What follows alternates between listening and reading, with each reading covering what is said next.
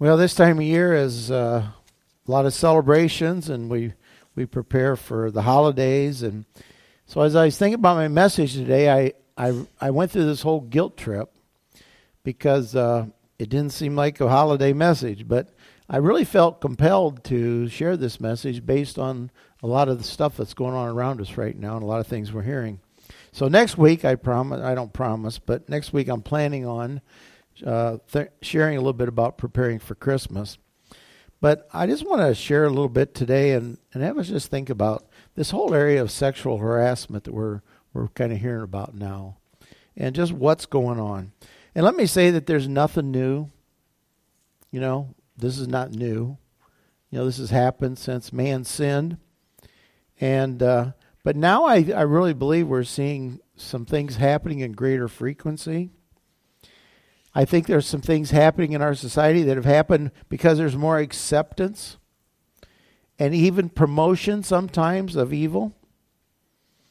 Um, and so I think, you know, if we say, well, there's nothing going on, you'd have to have your head in the sand.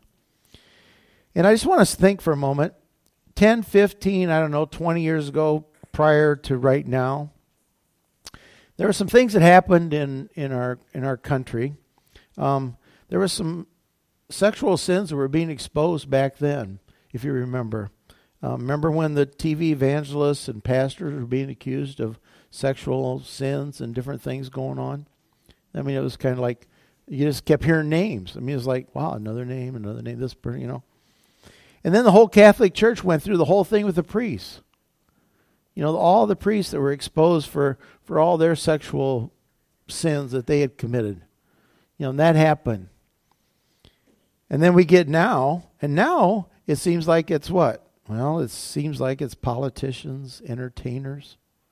Kind of interesting. You know, it's like, well, it's another focus. Well, with that in mind, I want you to look at 1 Peter 4.17.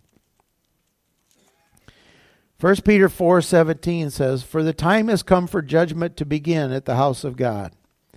And if it begins with us first, what will the end be for those who do not obey the gospel of God?" Interesting to me that it says, where does God start his judgment?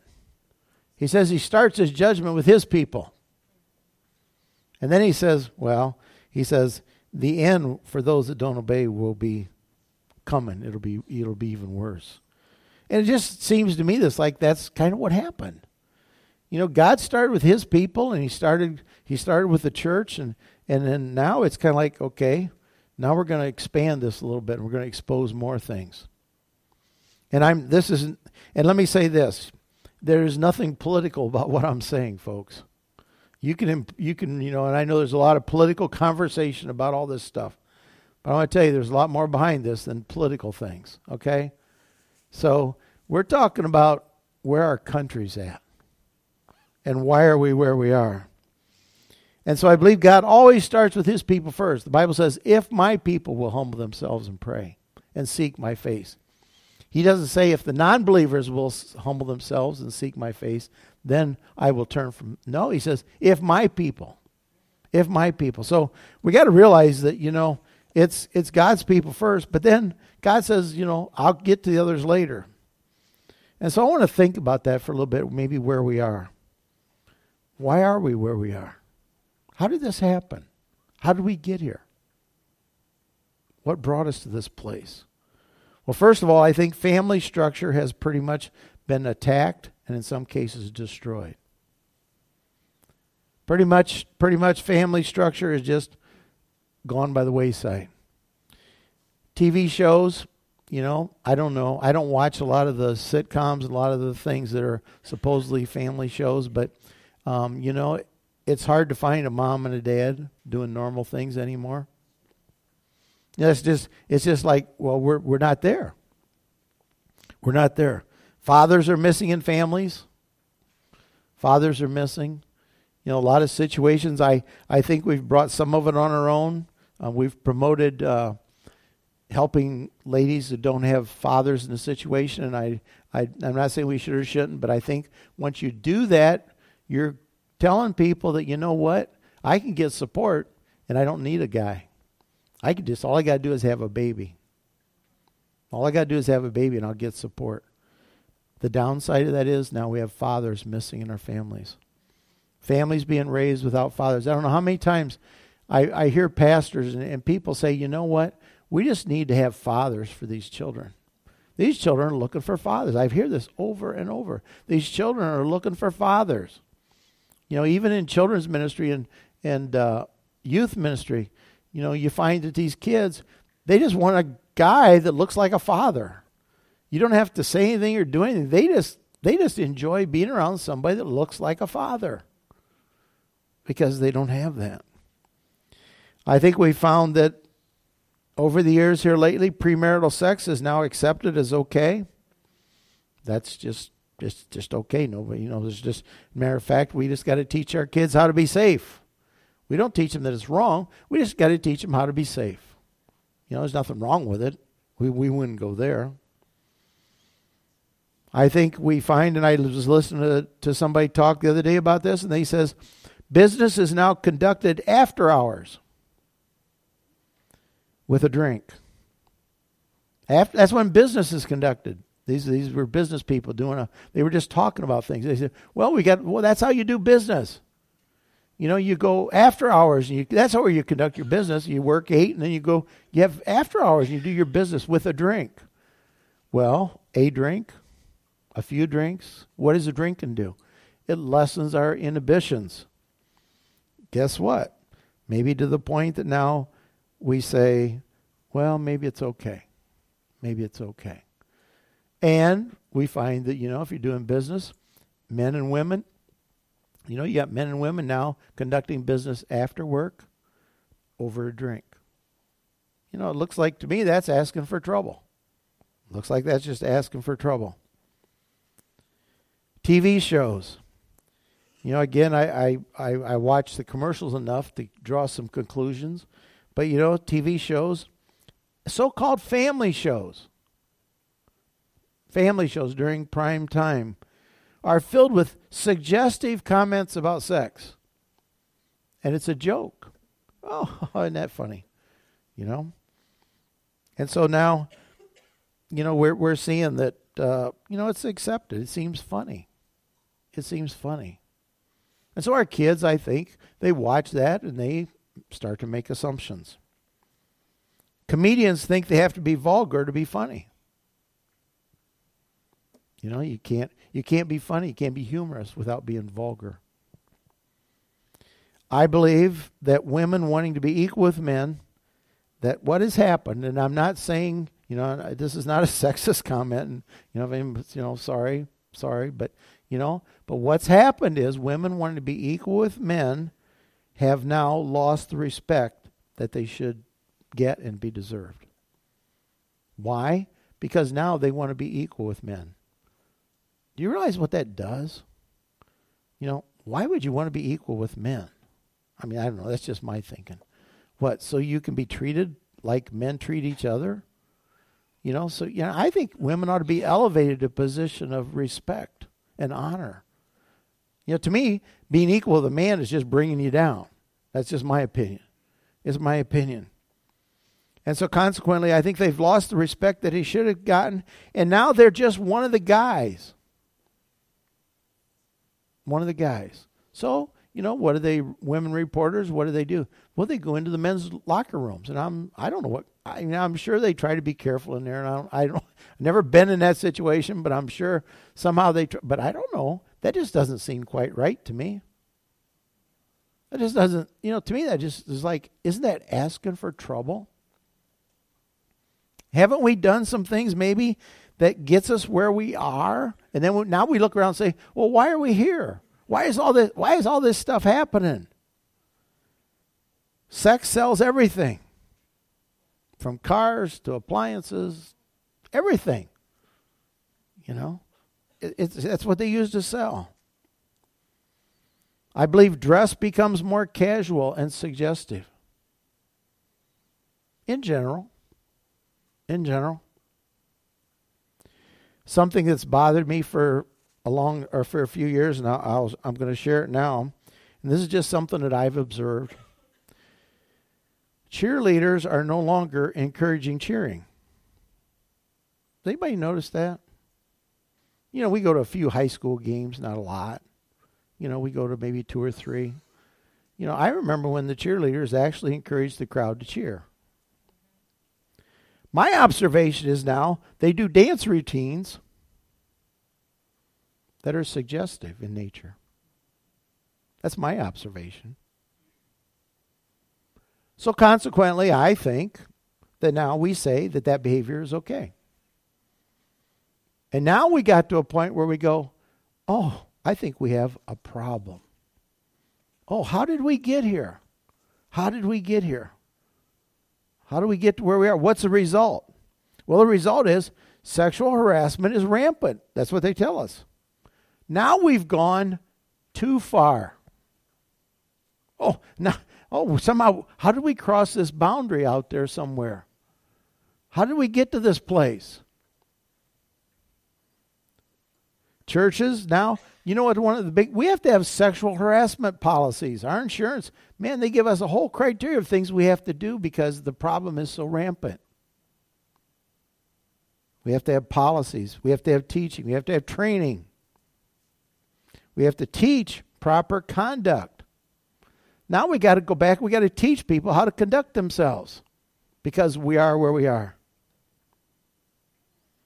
And it's interesting now what? You know, I, am so interested in this. The government's trying to figure out what's proper behavior. The House of Representatives now says we need an ethics committee, and we got to try to figure out what's. Pro- Isn't that something? Now we're going to have to try to figure out what's proper behavior. Where's the lines?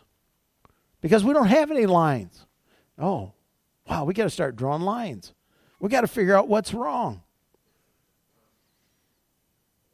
You know, and it's not even it's, you know family members. You know, family molestation in families. You know, it's in it's it's everywhere. Everywhere. You know, and here here we are, a mess. A mess, probably. More than a mess, yes, yes.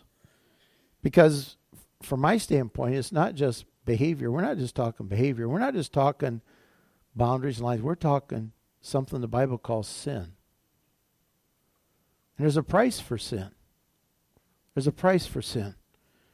Now, the world doesn't call it sin, so consequently they're trying to figure out how to figure this out. And so they'll they'll do all their thing of having you know teaching and boundaries and all. But you know, ultimately, folks, the problem is sin. The problem is sin. And what do we do? What do we do with sin? Well, the Bible has a formula for all this, believe it or not in 1 John 1, verse 8. It says, If we say we have no sin, we deceive ourselves and the truth is not in us. That is where our country is, by and large, and most people. If we say we have no sin, we're just kidding ourselves. And the truth is not in us. We have a problem. We have a problem. We got some things going on that shouldn't be going on, but it's still not sin. And we're just deceiving ourselves. We're just kidding ourselves.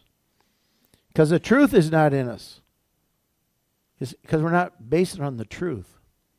It says, if we confess our sins, God is faithful and just to forgive us our sins and to cleanse us from all unrighteousness. If we say that we have not sinned, we make him a liar and his word is not in us. So to me, the first thing that has to happen is you got to get back to the fact that, well, it's sin. We, we have to admit we've sinned. We've sinned against God. You know, that's, that's our problem. It's not just bad behavior. We've sinned against God. If we say we have no sin, we're just kidding ourselves. And the truth is that, but if we admit our sin, God is faithful and just to forgive us. But we got to turn to Him. There has to be repentance. We got to come back to Him. We got to turn back to Him. We got to turn back to we got to turn back to him and his word. You know, that that hasn't happened. You know, right now, right now there's not a big rush to, for people to say, "Well, this is sin." You know, it's just the big rush is we got a problem and we got to fix it. We got to get these we got to get somehow we're to we're to fix this. Well, I'm just curious to sit and watch the government fix this problem. I'm just curious. How how's the world going to fix it because the truth isn't in them. And so there, it's not going to get fixed. It's not going to fix until we come to sin and repentance and turning away from what we're doing. Until then, it's going to keep going. Now, they may slow it down and they may change thinking, but it's not going to solve the issue. It's not going to solve the issue. It's interesting the Bible Bible has some really really good ways of solving this problem. And I want to just look at a few of them. Okay? In Matthew the 5th chapter, Jesus, he shared about this in the Sermon on the Mount. In the 5th chapter, the 27th verse, Jesus says, You have heard that it was said in old, You shall not commit adultery. In other words, in the Old Testament, it said, You shall not commit adultery. But I say to you that whoever looks at a woman to lust for her has already committed adultery with his, her in his heart. If your right eye causes you to sin, pluck it out and cast it from you. For it is, unpro- it is more profitable for you that your one of your members perish then your whole body be cast into hell. And if your right hand cause you to sin, cut it off and cast it from you. For it is more profitable for you that one of your members perish than that for your whole body be cast into hell. Jesus had a very simple answer. He said, if you look at a woman to lust after her, you've already committed adultery. That's not even touching her. Think about that. That would stop what all these guys are talking about and what they're accusing these people of. If you, if you, if you thought that it was adultery just to look at a woman to lust after her, you wouldn't be doing all this other stuff. It's just a matter of where you place the lines. Where do you place the truth? Where do you place the Word of God? Well, Jesus says, you know, if you just look, you know, that you've committed adultery. Now, what does that say to a Christian? Well, that says that we're sinful. You know, we're sinful, but it also tells us that that's the criteria. That's the that's the place that we draw the line. And so, consequently, you wouldn't even think of touching somebody wrong. There wouldn't even be a there wouldn't even be a thought. Wouldn't even be a thought. Ephesians the fifth chapter. Ephesians the fifth chapter, beginning at the first verse. Therefore, be imitators of God as dear children. We're to, we're to imitate God. We're to walk in love as Christ loved us and gave himself for us, an offering and a sacrifice to God for a sweet smelling aroma.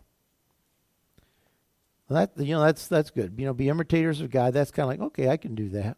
Well, maybe I can get close. Okay, but then he goes on. He says, "But fornication and all uncleanness or covetousness, let it not even be named among you as is fitting for the saints." nor filthiness, nor foolish talking, nor coarse jesting, which are not fitting, but rather giving of thanks. For this you know that no fornicator, unclean person, nor covetous man who is an idolater has any inheritance in the kingdom of Christ and God. And let no one deceive you with empty words, for because of these things the wrath of God comes upon the sons of disobedience. Therefore do not be partakers with them, for you were once darkness, but now you are light in the Lord. Walk as children of the light. So it says, sex outside of marriage is wrong, fornication. But no fornication. All uncleanness, all uncleanness, no filthiness, foolish talking or coarse jesting. So there would be no there would be no telling dirty stories, joking about things that are inappropriate. That that there wouldn't be nothing found amongst you. It's not fitting. Another line, another line that's drawn in the Word of God. It's, it's, it's a line, it's a boundary. You know, it's like, okay, this is where our behavior is supposed to be. This is who we are.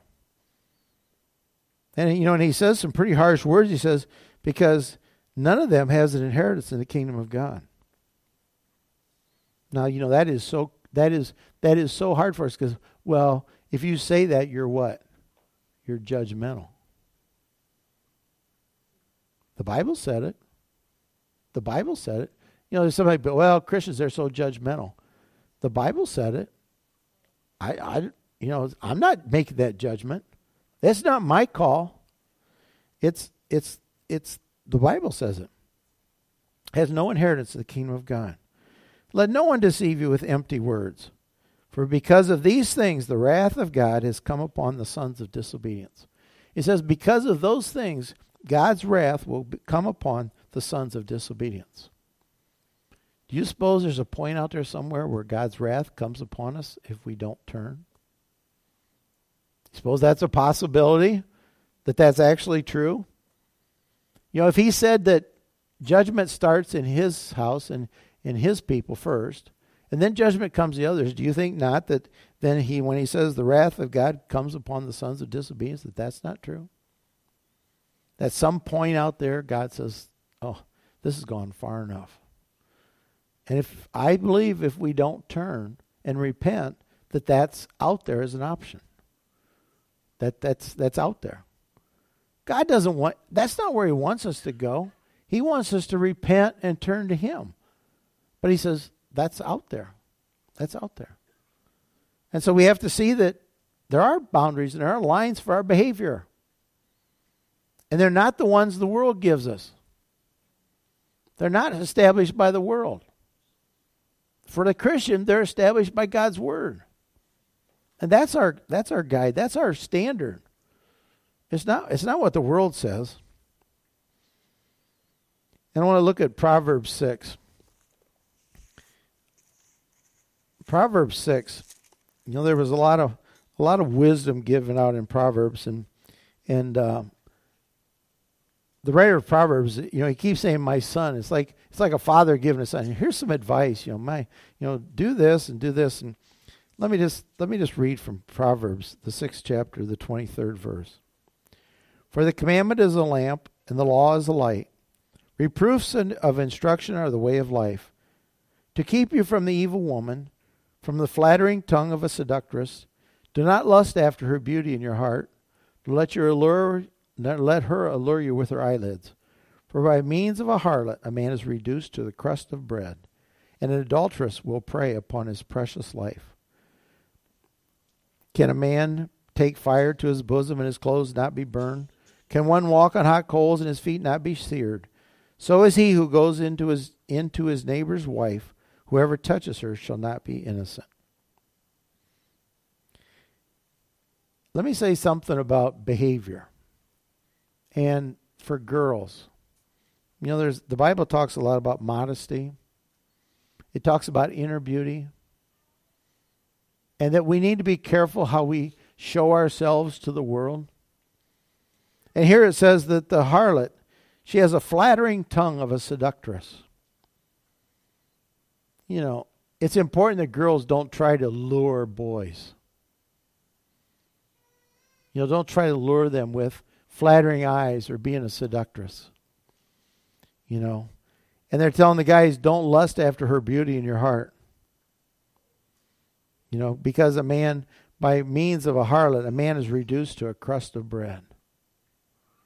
What's that saying? Well, you know, if you go that path, you can just be reduced to nothing, be reduced to poverty. An adulteress will prey upon his precious life. You know, and so is he who goes into his neighbor's wife. Do you see, folks, that God has a way? He has a way, and it's in his word. You know, his word is the answer for these problems we're trying to figure out. The problems are there. You know, the problems are there.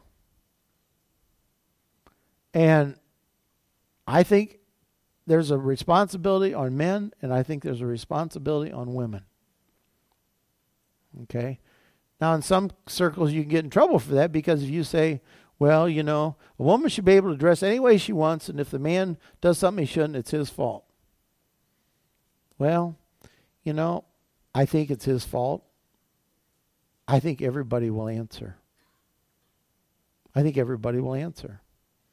I don't think you can just say, well, you can do whatever you want to lure somebody into a situation. Then if they cross a line, it's their fault.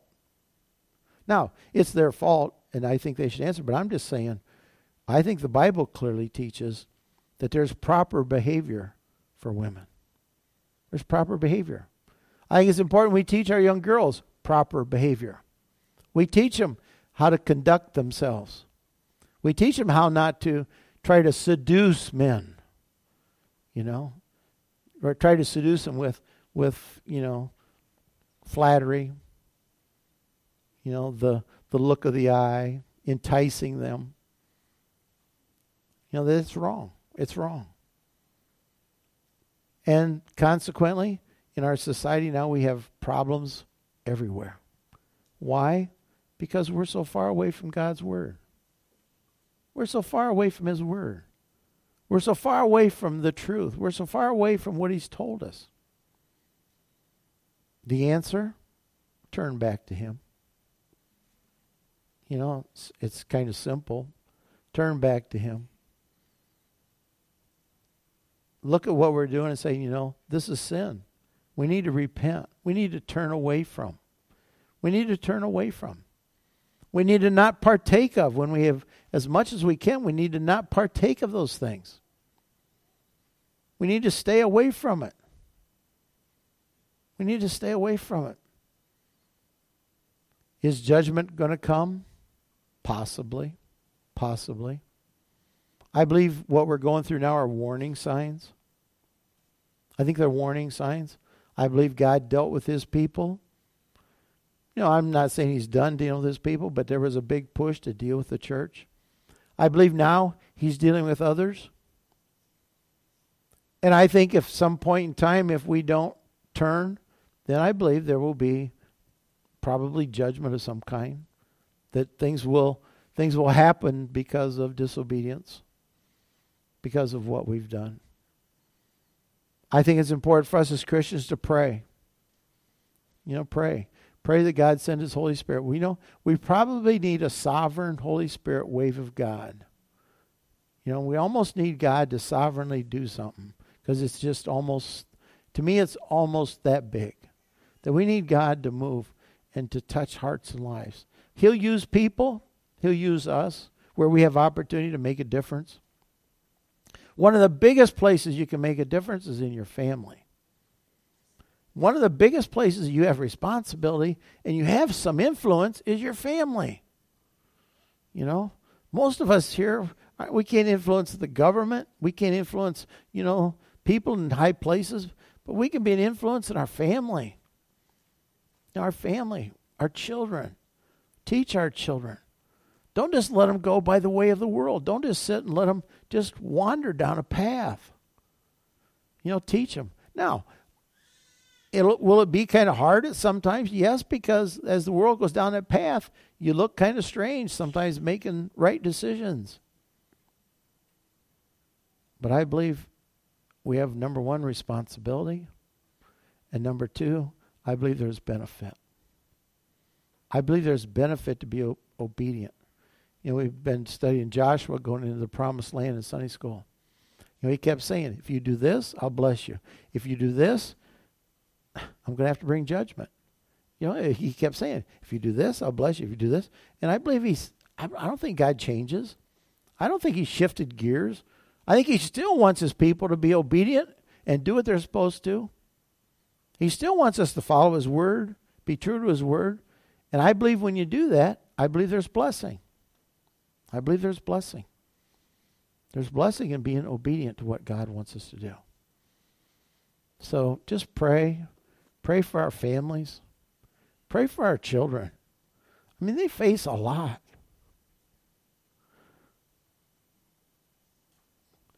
A lot more than we did. They have a lot more stuff to deal with. But it's up to us, the church, to equip them to be able to fight those battles because I believe they're more intense and they're bigger. There's a lot more temptation out there than there used to be. There always was. I mean, I'm, you know, it's not like we've invented something new. But you know, where sin abounds, thank goodness grace does much more abound. Thank goodness God's grace is bigger and greater. But just pray that their hearts be turned to Him. Let's all stand.